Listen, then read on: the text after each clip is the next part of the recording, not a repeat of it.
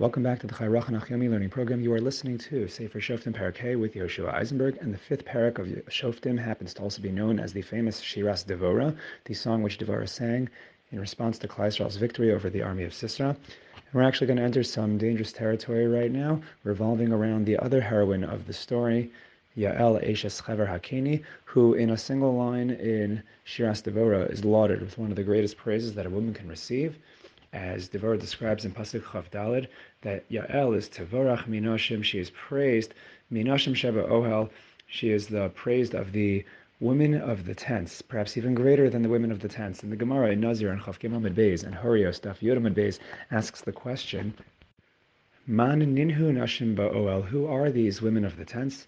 And the Gemara answers that they are none other than Sarah, Rivka, Rachel, Leah. They are the Imahos. And the question is, how was Yael Zocha to such praise? How could she even be described as being on a similar caliber to the Imahos? And the answer is really, really shocking because the women of the tents, we know that the tents was where the Imahos made the homes of the Avos and were intimate with the Avos and yet, as my brother of Daniel pointed out in the previous shiur, that the tent was also the location where Yael ended up putting Sisera to death in a very, we'll call it controversial way.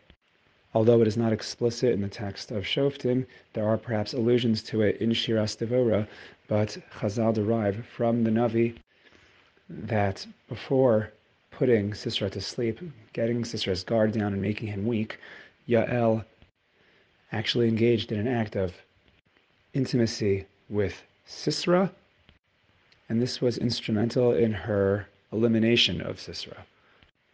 Now, although we know that Averos in the area of marital relations are considered to be of at least an offshoot, if not the one of the three capital crimes of the Torah, and yet the Gemara describes this act as an Avera Lishma, an Avera that was done L'Shem Shemayim. And says Rav Nachman Bar Yitzchak, Gedola Avera Lishma mi mitzvah shalo Lishma.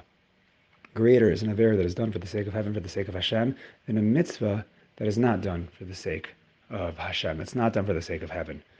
Now the Gemara immediately questions this possibility, this notion, didn't Rav Yehuda say in the name of Rav? Don't we say that a person should engage in Torah and mitzvahs even if not for the sake of heaven, because eventually he'll come to do it for the sake of heaven? And the Gemara says, you know what, you're right, we must amend the statement. So rather, that it's uh, an Avera Lishma, an Avera done purely L'Shem Shemayim is just as great. Maybe not greater, but just as great as an Avera, as a mitzvah that's done Shalol Lishma. Now the question is, what in the world are we supposed to do with this statement? The import of this Gemara is incredible. Is this something that we can learn from? Is there a way to emulate the actions of Yael, to engage in an Avera Lishma? And the answer in a practical sense, I would say, is mostly no. Um, again, this is not something that we try at home.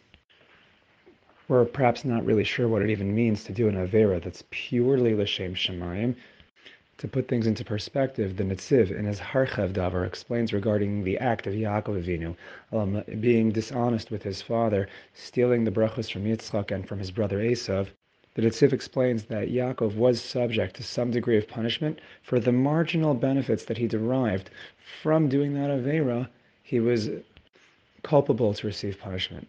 And what this tells us, and if you could imagine, Yaakov Avinu, who didn't even want to go through with, with being dishonest, and he went through with it, and again, derived some marginal benefit, how can we make our intentions so pure? You might have rationalizations for why doing an Aver would be okay, but that's not called an Aver L'Shem Shemayim. Perhaps a good indicator if an Avera is being done purely L'Shem Shemayim is if you really want to do the Avera or if you don't want to do the Avera. Because if you don't want to do the Avera and for some reason you feel forced to do it, maybe we're entering the territory of Avera L'Shem Shemaim, but that is a territory that we really try to avoid by all costs. For ourselves, I would say the takeaway is, you know what? Let's see what it would take to take our mitzvos, the good things that we do. Let's try to direct those L'Shem Shemaim. I would say that that is perhaps a fair hasaga, a fair reach that we can accomplish. In the meantime, we should continue to engage in Torah mitzvahs shalol because eventually we will come to do L'Shem Shemaim, and we should be zocher to do so. We'll see you back here at Shoftim Perek Vav.